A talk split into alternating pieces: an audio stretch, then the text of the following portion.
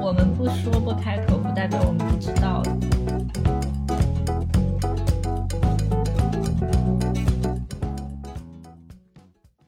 Hello，大家好，欢迎来到时差八小时、四跨零距离的年程频道。我是陈琦，我是年年。Hello，大家好。所以呢，这一期我们打算聊一聊我们各自喜欢的电影。不知道年年准备的电影怎么样？我准备的电影就是没有商业片，因为我我个人偏爱文艺片，所以呢，就文艺片看起来稍微会有点晦涩，但是我觉得后后味很长，所以这是我喜欢文艺片的理由。然后呢，偶尔我也需要商业片，也需要爆米花电影，就是来解解解解心里的那种就是愤怒啊，解解心里的那种无聊。但是大部分时候，我认为文艺片是有更更高的价值的。不知道年年是怎么看的？我想说，这些电影其实都是强推的一些电影，可以说是对我的人生有很多影响的一些电影，就。给我会留下一些比较深刻的印象，当然，嗯，我会把这些给我留的印象比较深刻的一些电影放在前面讲，然后后面我会根据一些，比如说人和宇宙、人和自我，然后关于人生和爱情、关于讨论人性，还有喜剧，还有悬疑这些进行一个。哇，那你真的是有一个很长很长的片单喽。对，但是。可以删减，我感觉讲太多也讲不完，倒也不用。嗯，我猜一下你的片单里有没有《本杰明·巴顿骑士》啊？我没写进去。哦天呐！那我还以为我一直回想不起来，我就觉得好像有一些很重要的电影被我遗忘了。嗯，先先说第一部吧。你觉得对你人生中，呃，或者不用说第一部，对你人生中最重要的那几部电影是哪些？我写了《千与千寻》，还有《肖申克的救赎》，还有《哈利波特》系列。我觉得这些电影对我的影响非常的深远。就是像《千与千寻》的话，我几乎每隔几年都会看一次这个片子。这个片子。真的是我非常喜欢那部片子，我从十几岁开始就看这个电影了。嗯，我十几岁看的时候，其实我不是看的特别懂，我只是觉得哦，画面好好看，然后故事好生动啊，然后结局好感人啊，就是那种感觉。然后呢，就后来就会去看一些关于这个片子的解读，然后就发现，咦，好像就是随着我成长。然后我就发现，好像这个故事它不单单是一个关于就是孩子的故事，好像是一个关于人的成长的这么一个故事，所以我就会隔几年去看一遍这个电影。然后我最近发现，好像就是好像发生在我身上的一些事情，又突然让我觉得，嗯，我看这个电影就好像在看我自己的人生的那种感觉。我在想，我有没有每年在看的电影？以前我倒是每年会看《哈利波特》的，但是近近几年，我觉得我看的电影越来越少了，也不知道是自己越来越忙了，还是找的借口越来越多了。反正就是没有看太多。而《千与千寻》，我记得我初中的时候我特别喜欢看，然后呢，我看了很多遍，但是不知道怎么回事，等到。到我长大了，我就是会稍微有点排斥去继续再看这个电影。我不记得是为什么了，可能觉得离别这个东西还是很沉重吧。然后我现在，因为我很多年没有看过《千与千寻》了，我现在再回想起来，我永远都只记得他爸妈吃的很香，然后我一直很好奇他们吃的到底是啥。今天我回想起这个电影的时候，我就觉得。他进入的那个世界，我感觉就是我去留学的那一段时间，唉，好难受啊！你说起离别，我又开始难受。如果你要想一个你印象最深的一个情节或者一个画面，在《千与千寻》里，你觉得是哪一个？就是当千寻骑在那个小白的身上。然后跟小白说他的名字叫什么的时候，然后小白就就就那条龙就突然眼睛放大，然后就鳞片开始从他的身上掉落，然后他就是眼睛闪着光，跟那个千寻说：“对我就叫这个名字，我找回了我自己。”就那一瞬间，真的是特别特别触动我的那种感觉。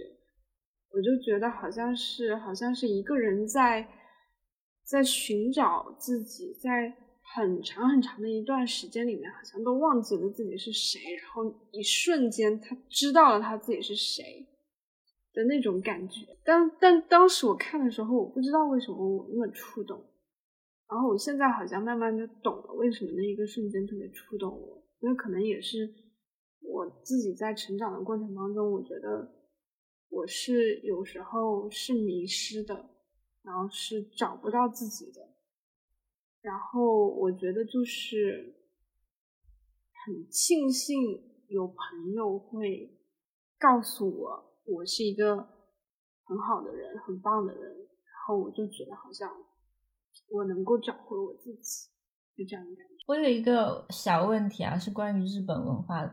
我觉得日本文化很强调就是名字这件事情，因为就不管是夏目友人帐还是千与千寻，就名字这个东西好像是一个一个人的就是 identity。然后呢，这个名字就只要你说出了这个名字，我就解脱了；或者只要你说出了这个名字，我就找到了自己。你觉得是为什么？就是他们会把名字看得这么重要，而在。中国文化里，你觉得名字是重要的吗？我真的没有考虑过这个问题，你倒是真的问到我了。像我，你知道我有很多名字，然后其实大家叫我哪一个，我是没有那么在意的，就我不觉得名字是件非常重要的事情。但是可能也是因为中国人多吧，名字太多了，所以没有那么独特。你觉得你自己的名字是重要的吗？没有，特别重要。我有的时候甚至都就是会把我自己年年这个名字当做我自己。嗯，我也是，就感觉很多中中国的小孩吧，在小时候肯定萌生过冲动，就是我想把我的名字改了，我不想叫这个名字。感觉我是没有把就是一个人的名字看得很重要，但是我觉得我爸妈也没有把我的名字这个东西看得很重要。但显然感觉日本就是给了你一个名字，仿佛你这个人就永远和这个。字连接在一起，这个问题问的很有趣，觉得我之后要去查一查。然后我觉得这部电影的话，就是寓意就是在于要跨越很多很多的困难。嗯，怎么说呢？就就像是人生一样，会遇到很多牛鬼蛇神。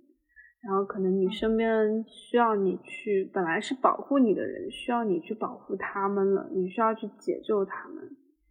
就我觉得千寻就是在那个过程当中他成长了，而且我非常羡慕他的一点，不是我非常我非常敬佩他的一点，就是我觉得他是一个很勇敢的人，他没有畏惧那个无脸男。如果是我的话。我看到这么一个男的，我肯定都是吓跑了的。对，这么恶心的一个人，但是他就是接纳了他，而且他还改变了他。我觉得这个事情是真的是不是说所有人都能做到的，这是一件非常非常难的事情。嗯，其实我一直挺好奇无脸男这个角色的，就这个角色他有什么隐喻没有？是隐喻了一个。非常贪婪的人，还是隐喻了一个我觉得是走上弯路的朋友呢？可能是会走上弯路的人吧，或者说就是在这个过程当中，就是在这个人生的过程当中，忘记了自己的人吧。嗯，忘记自己是谁的那一类人吧，我感觉是因为他最后，而且他是一个感觉是。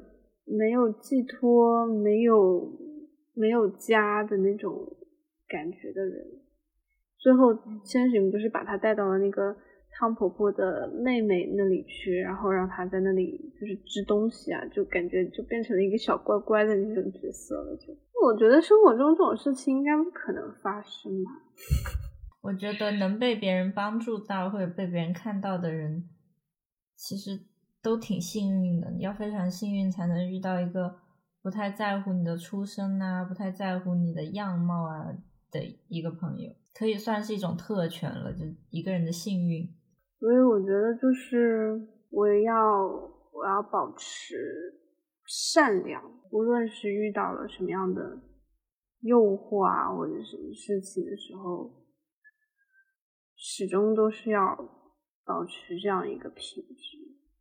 我现在真的觉得保持善良这个品质真的太难太难。有些时候就你觉得这个世界不值得你的善良，有些时候你会开始怀疑说。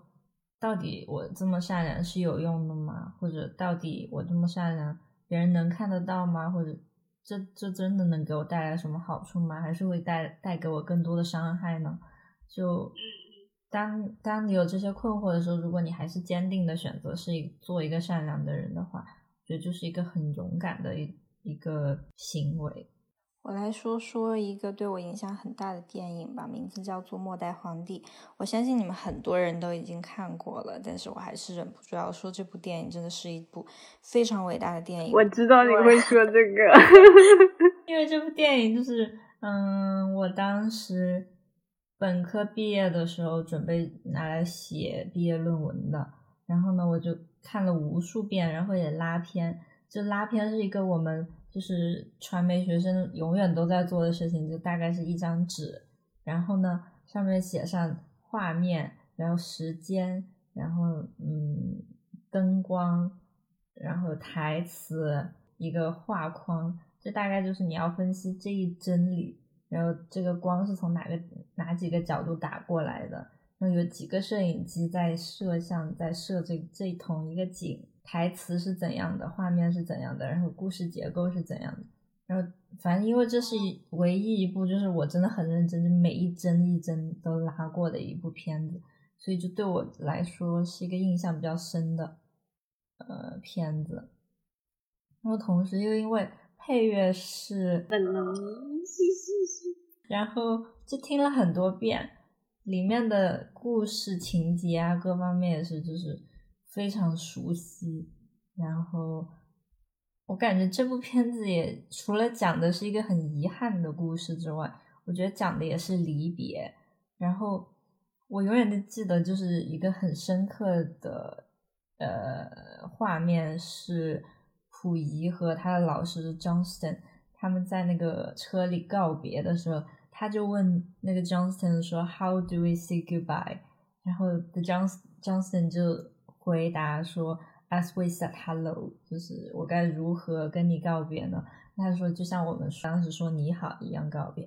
然后当时好美啊，就是它里面的语言，然后画面，然后色彩，还有灯光打的都超美。所以这部电影就是对我来说非常重要的一部电影，也说也几乎是奠定了我对电影灯光和文字的一个审美的那个基调吧。因为以往来说，就是在你真正拉完拉一个片子之前，你是不知道，就是你拉这个片子对你影响有多大的。但是你拉完这个片子，就是给你很深的印象，然后它也是奠定了一个基础，然后从此以后你看任何电影都会开始在研究里面的灯光、台词，然后画面、色彩之类的了。所以对我来说非常重要。你有看过这个片子吗？我看过，我是为什么看这个片子的？可能就是因为好奇吧。好像，而且那个时候好像这个这个片子评分很高吧，然后我就去看了。我记得是我看了这个片子以后，我就觉得前面那一段就是，是不是慈禧要死了的那一段，就是那一段让我就是。很震撼，好压抑，而且好恶心，你有没有觉得？对，就是那种感觉，那种那种，就是那个皇宫，它是很恢宏，但是它又很很怎么说呢？对，很昏暗，就是两相对照的那种感觉，就是你觉得它应该是一个很美、很辉煌的地方，但是它那个景，它拍的是很压抑的。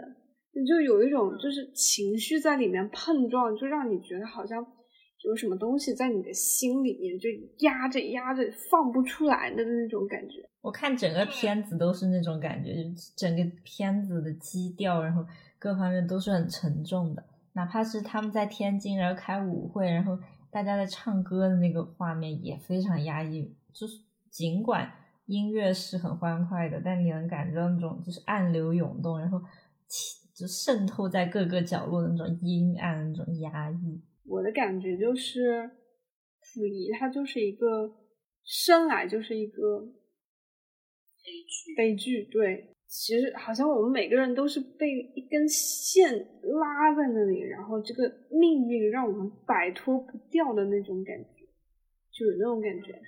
我不知道现在我们会不会还是这样子。可能会稍微好一点，因为那个年代比较封建嘛。嗯，现在稍微就是放开自由一点，可能也不会。但是总给我一种，就是我是不是也有一根命运的绳在拉着我，就是要我怎么样？就尽管你想做很多事情，尽管你想要改变你现在的处境，但最终你还是拗不过这个社会机器的最终的那个命运走向。就他要往哪儿走，你作为一个个人，哪怕你作为一个皇帝，你是根本就左右不了。我觉得这部电影就是给人稍微留下了一个嗯希望吧，就是文秀说我要跟你离婚，然后最后在雨里跑了出去的那一段，然后又加上坂本龙一的那个音乐，就是《Rain》，是那个片段是非常非常就是。正能量可能是唯一一个逃脱了这个命运机器的，嗯嗯，唯一一个就是点在这个电影里。他在大雨里跑了出去，然后本来他在车上跟溥仪说我要跟你离婚，然后呢，嗯，原因是因为婉容是你的老婆，你是谁谁谁，那我呢，我是谁，我在这个关系里是谁？然后，呃，溥仪就跟他说，You're my secondary concubine。然后呢，他就说。现在是一个现代社会，是没有老婆和小妾这种说法的，一一夫一妻。然后呢，他就说我要跟你离婚。然后我当时觉得，就是在那个年代，然后你还是一个贵妃，然后你突然间就是有一种觉醒，说我不愿意做别人的 second best，我觉得很很酷。就哪怕我觉得在现代社会，很多女孩子都无法就是。非常强强硬的说，我不愿意做别人的第二选择。就哪怕是以前的我，我也是偶尔怎么说呢？我偶尔会觉得我其实不是别人的首选，人家只是那个首选够不到而选择了我，我是排排在第二的。然后我也是长大了之后才慢慢觉得说，如果你你第一个选的不是我，我不是你的首选的话。我连第二我也不要做，就是我永远不愿意做别人的 second best。嗯，我觉得在那个年代，一个人能想到这个，还还挺怎么说呢？还挺现代，还挺女性主义的。嗯，然后我来说，我对我影响比较大的另外一部电影，就是《肖申克的救赎》。我觉得看这个电影，其实过程也没有觉得很舒服，也挺压抑的，其实。我虽然听说这个呃电影的名声啊，要评价都很好，但是我从来没有看过。他讲的到底是啥？就是一个一个男的，他以前是他其实是一个挺有钱的人，然后他跟他老婆好像是发生了争执还是什么的，然后然后嗯，我其实有一点忘了，就是他发现他老婆在外面跟别人偷情，但是呢。他其实也想杀了那个第三者，但是呢，最后杀了那个第三者的人不是他，是另外一个人，是一另外一个小偷，可能是抢劫犯这种的，想潜入他们家里偷钱的这种人。但是因为那天正好就是他也想杀他，然后那个小偷也是进到他们家里的，然后呢，他手里还有一把枪，然后最后呢，就是警察就觉得应该是他杀了他。老婆这样，他他老婆和他情人，然后他就被关进监狱里面，就关了，应该是二十年左右吧。然后就在这个过程当中，因为他是无罪的嘛，他就特别想出去，嗯，但是他又出不去，于是他就开始去想要怎么越狱，就他开始在那个墙上面凿洞，然后就凿凿凿凿了二十年，而且终于出去了。这是一个越狱的故事，真的很励志，非常的励志。因为他在，因为他在那个监狱里面，他其实怎么说呢？我感觉他在监狱里面，他改变了那个监狱里面的环境的那种感觉。因为监狱其实很压抑的，但是呢，他是一个很有文化的人，然后他又是一个很聪明的人，所以他就是会在监狱里面。他做他自己做事情，就是会做一些手雕啊什么的，然后就卖给监狱里面其他人。就在那样非常艰苦的一个环境下面，他仍仍然能够就啊持一个非常好的心态，然后就在那里搞他自己的事情。因为因为他很聪明嘛，然后他又会的东西又很多，然后那个典狱长就叫他来帮他管钱这样子。他就在帮典狱长管钱的那个过程当中，发现那个典狱长就是有贪污的那个行为，然后他就把他贪污的那些钱都搞到自己的账户上面去。最后他越狱的时候，那个典狱长也没法把这些钱给要回来，因为他是贪污的，他他不可能说出去，说出去他自己就露了马脚。然后他就拿着这笔钱，就到了一个小岛上面，就自己搞了一条船，就过那种。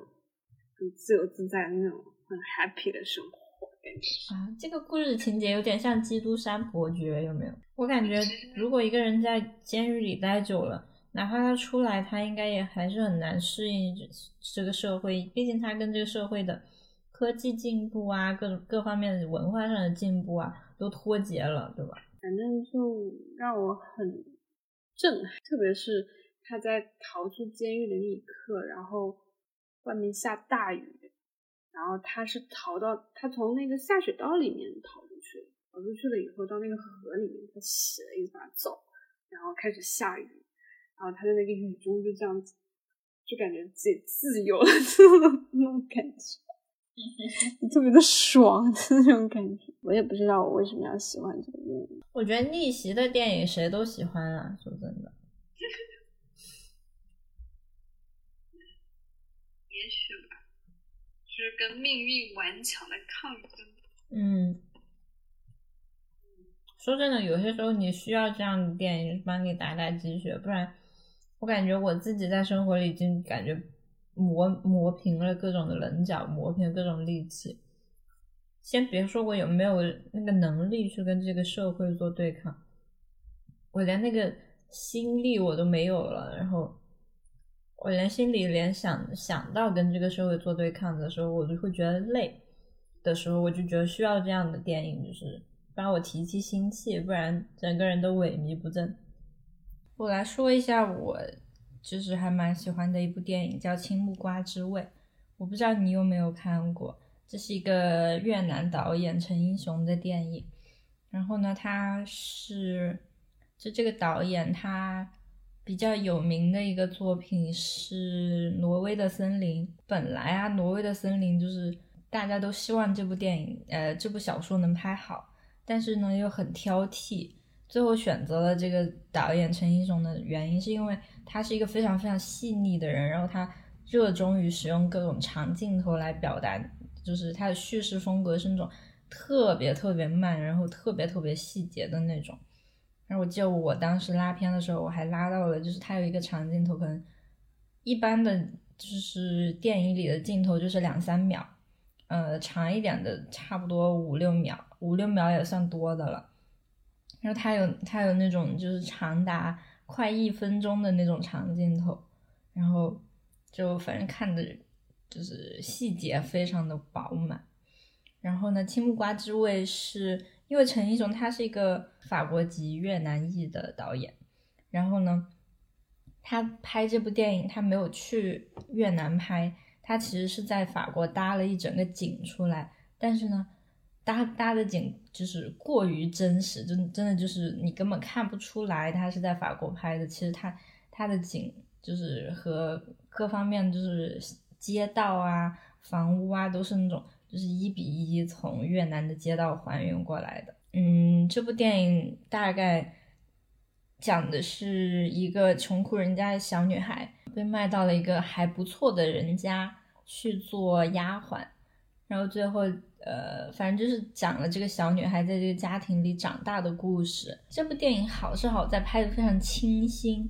然后又讲的是这个小女孩的一生，也没有一生，就是从她小时候到嫁人之前这一段时间，然后就是用各种东西，用用青木瓜这个东西，嗯，来表现了她就是从一个非常小的女孩子，然后慢慢慢慢情窦初开。嗯，有一个情节是，他们把那个青木青木瓜切开，然后呢就看到里面饱饱满满的那个籽，然后。用这个这个画面意味着这个女孩子进入青春期了，可能有了青春期的萌动。然后，呃，他们家因为他去了这个家庭，出了一些事情，因为男主人把钱都卷跑了。然后呢，他们吃不起饭，然后吃不起菜，他们就用青木瓜来做沙拉。然后，这就是我当时为什么就是每次去泰国餐厅都会点青木瓜沙拉，因为我觉得。就是可能也是受了这部电影的影响吧，对，反正这是一个非常剧情简单，但是处处都有细节，并且拍的非常美，主要是美，就是感觉剧情不是那么那么的重要了，就你能感觉到是美贯穿了整个画面色彩，然后一点一滴的各种细节，所以我觉得这是一部可以说说是。在我的审美范围里，最美的一部电影。说到美，我也想推荐一部特别美的电影，就是不知道你有没有听过，是一个日本的电影，叫做《盐业之庭》啊。我听过，我一直想说要去看，但是我也一直没看成。就是那个电影真的画面非常非常的美，然后虽然它讲的是一个。学生跟老师的故事，禁忌之恋，但就是那个画面特别特别美，然后那个故事的结局吧，嗯，你知道的嘛，就是就有些时候你觉得一部电影它美，就是剧情在其次，美就就已经很足够了。然后有些时候呢，你又会觉得说有些电影就是剧情真的太牛了，像《末代皇帝》这种，就是呃剧情也美，呃剧情也好，然后。拍的也美，但是有的就是你觉得剧情好，然后你根本就不在乎它美不美，就剧情已经好到就不能再批评了。然后像《青木瓜之味》这种，就是余味很长，但是你要非常静得下心来才能看得懂。下一个你推荐一下你喜欢的，我推荐就是《哈利波特》系列，就是我最近也在看。我最近又重温了一遍，是因为我在玩那个游戏，然后我又去重温了一遍，真的是太上头了。我天天都在看，我从第七部看到了，我就是从后往前看，一步一步看下去。你有没有最喜欢的一部？我没有最喜欢的一部，但是有印象最深的一部，就是《哈利波特与阿兹卡班的囚徒》那部电影是。我跟我爸一起看的第一部电影，而且我记得是在一个很小很小的电影院里面看的。然后，但是至今我爸都会经常跟我提起这部电影啊。这部电影也是我第一次跟我阿姨一起看的电影，就是那个时候年纪还很小，然后我阿姨带我去影像店买了一个 DVD 回来看的。我也不知道为什么我那么喜欢他吧，但是我最近因为他不是出了那个二十周年的那个一个纪录片嘛，类似于，然后他在那里面就讲到了，就是说，就是阿兹卡班的囚徒这部电影其实很适合跟自己的爸爸或者是长辈一起去看，因为对于哈利波特来说，就是这个呃。小天狼星是一个非常重要的角色，在他的生命当中，因为他没有爸妈，然后小天狼星就类似于是他的父亲的这样，他的家人的这样一种感觉。然后也是在这部电影之后，就是演员开始成长了，就因为在第四部了以后，第四部的话就是他们呃。开始直面死亡了嘛，就进入到有一点类似于成人化的一个电影的主题了，就不太适合小孩去看。我在《哈利波特》里啊，我最喜欢的一部是，我记不得它名字是哪部了，可能是《混血王子》，也可能是《凤凰社》，就是跟那个老师做对针的那那那一部。就魔法部派了一个粉红色的阿姨去管那个学校啊，我真的好喜欢那一部。那个学校啊，那是第五部《凤凰社》。哎，我我我真的太喜欢，因为我年纪小的时候，我本来就是一个非常呃叛逆的学生，然后我的老师也都不喜欢我。然后呢，我当时看的时候，我就觉得啊，太爽了！这部简直是我心里面就是最佳。所有的人都很讨厌那个老师，好吗？那个老师真的是太恶心了。反正因为我从小就特别反叛，然后，嗯，我觉得就这一步可能奠定了我骨子里，就是他和我骨子里的那个反叛呼应到了一起，然后就有一种不畏强权的那种，就是英雄主义的心就在我的心里萌发了，所以我就很喜欢这一部。我现在觉得我为什么喜欢《哈利波特》这个系列，因为我觉得。从那个时候，在我很小的时候，我就觉得我好像跟很多人都不太一样。就是虽然说每个人每个人都有不同的地方，但我我觉得我就是跟很就是那种主流就是格格不入的那种感觉啊！我也是，我也有这种感觉。对，但是就是 J.K. 罗琳就创造了这样一个世界。然后在他的描述里面，就是哈利波特啊什么，他们那些人也是跟那个世界就是格格不入的。我就是觉得我在那个世界里面，就是能找到我自己的快乐，所以我就特别喜欢这个戏。你最喜欢的角色是谁？我最喜欢的角色，其实我最喜欢的角色是卢娜。啊，我也。你知道吗？我觉得卢娜跟。跟你很像，我就觉得我知道，我就是从小就很想变成他这样的人，就是 有一点怪怪的，然后呢又很善良，又很又很重义气，这个我一直都很想做做。而且他好好勇敢，就是他敢于做一个不与众不同的人，让我觉得嗯，给了我很多勇气，因为我本本身自己就是一个蛮不一样的小孩子。然后呢，大家都说你怎么不乖一点啊？你怎么不听话啊？你怎么不就是乖乖听大人的教导啊什么的？但我从来都是一个特别反叛的人。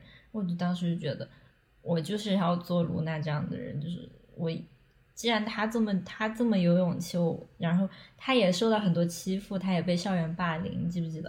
然后还有人把他的鞋子挂在上面。但我当时就觉得说。你看，我也被校园霸凌，但是我依然可以很勇敢的做一个很善良的人，照顾朋友的人，然后也可能会做出一点贡献吧。然后我当时觉得我可以做一个这样子的人，说不定我有自己的隐藏天赋。你有的。其实我刚开始看这个系列的时候，我是因为觉得我跟哈利波特有一些相似的点。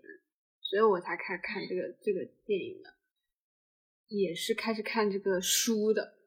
但是现在我发现，就是，嗯，怎么说呢？我觉我觉得，摩恩、哈利和赫敏他们三个其实有很多共通之处的，就感觉他们，我你不能说是你跟某个人、某个他们其中的哪一个特别像，就是我觉得他们身上有共通之处。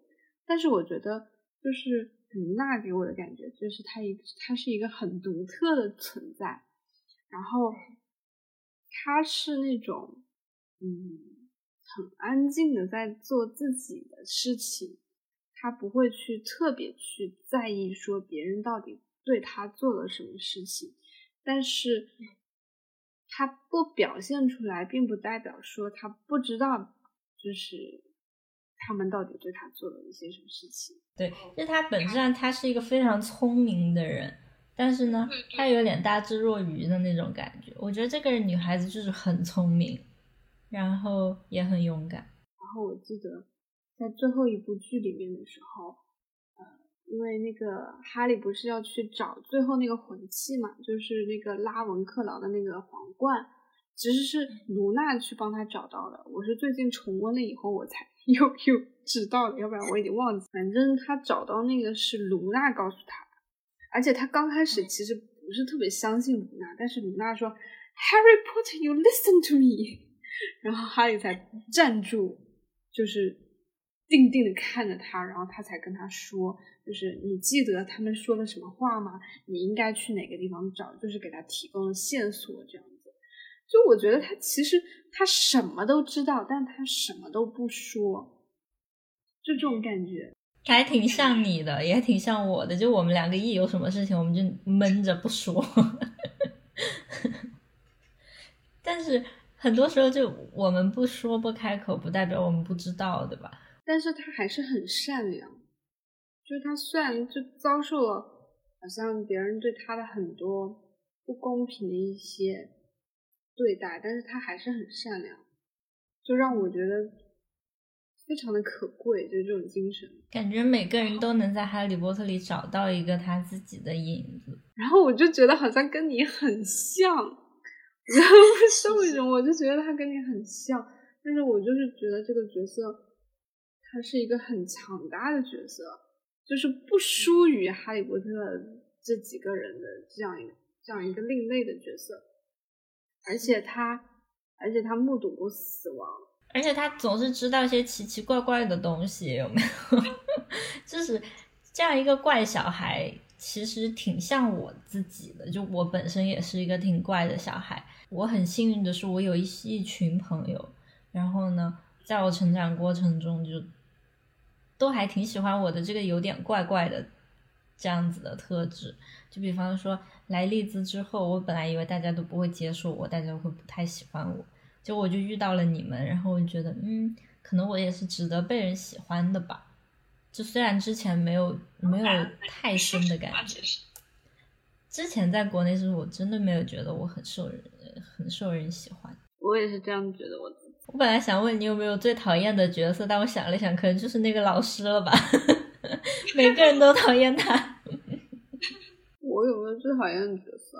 我倒没有说最讨厌谁，只是我觉得有些人比较可怜，在我看来，就比如说那个小天狼星的表姐，那个那个就是杀了小天狼星的那个女的，就我觉得她很恶心，她的一些表现，但我觉得她是一个很可怜的人。伏地魔也是一个很可怜的。我觉得伏地魔就是，嗯。走歪了的露娜，就是如果露娜走歪了，说不定她也就会变成一个就是仇恨这个世界的人，就想要毁了这个世界的人。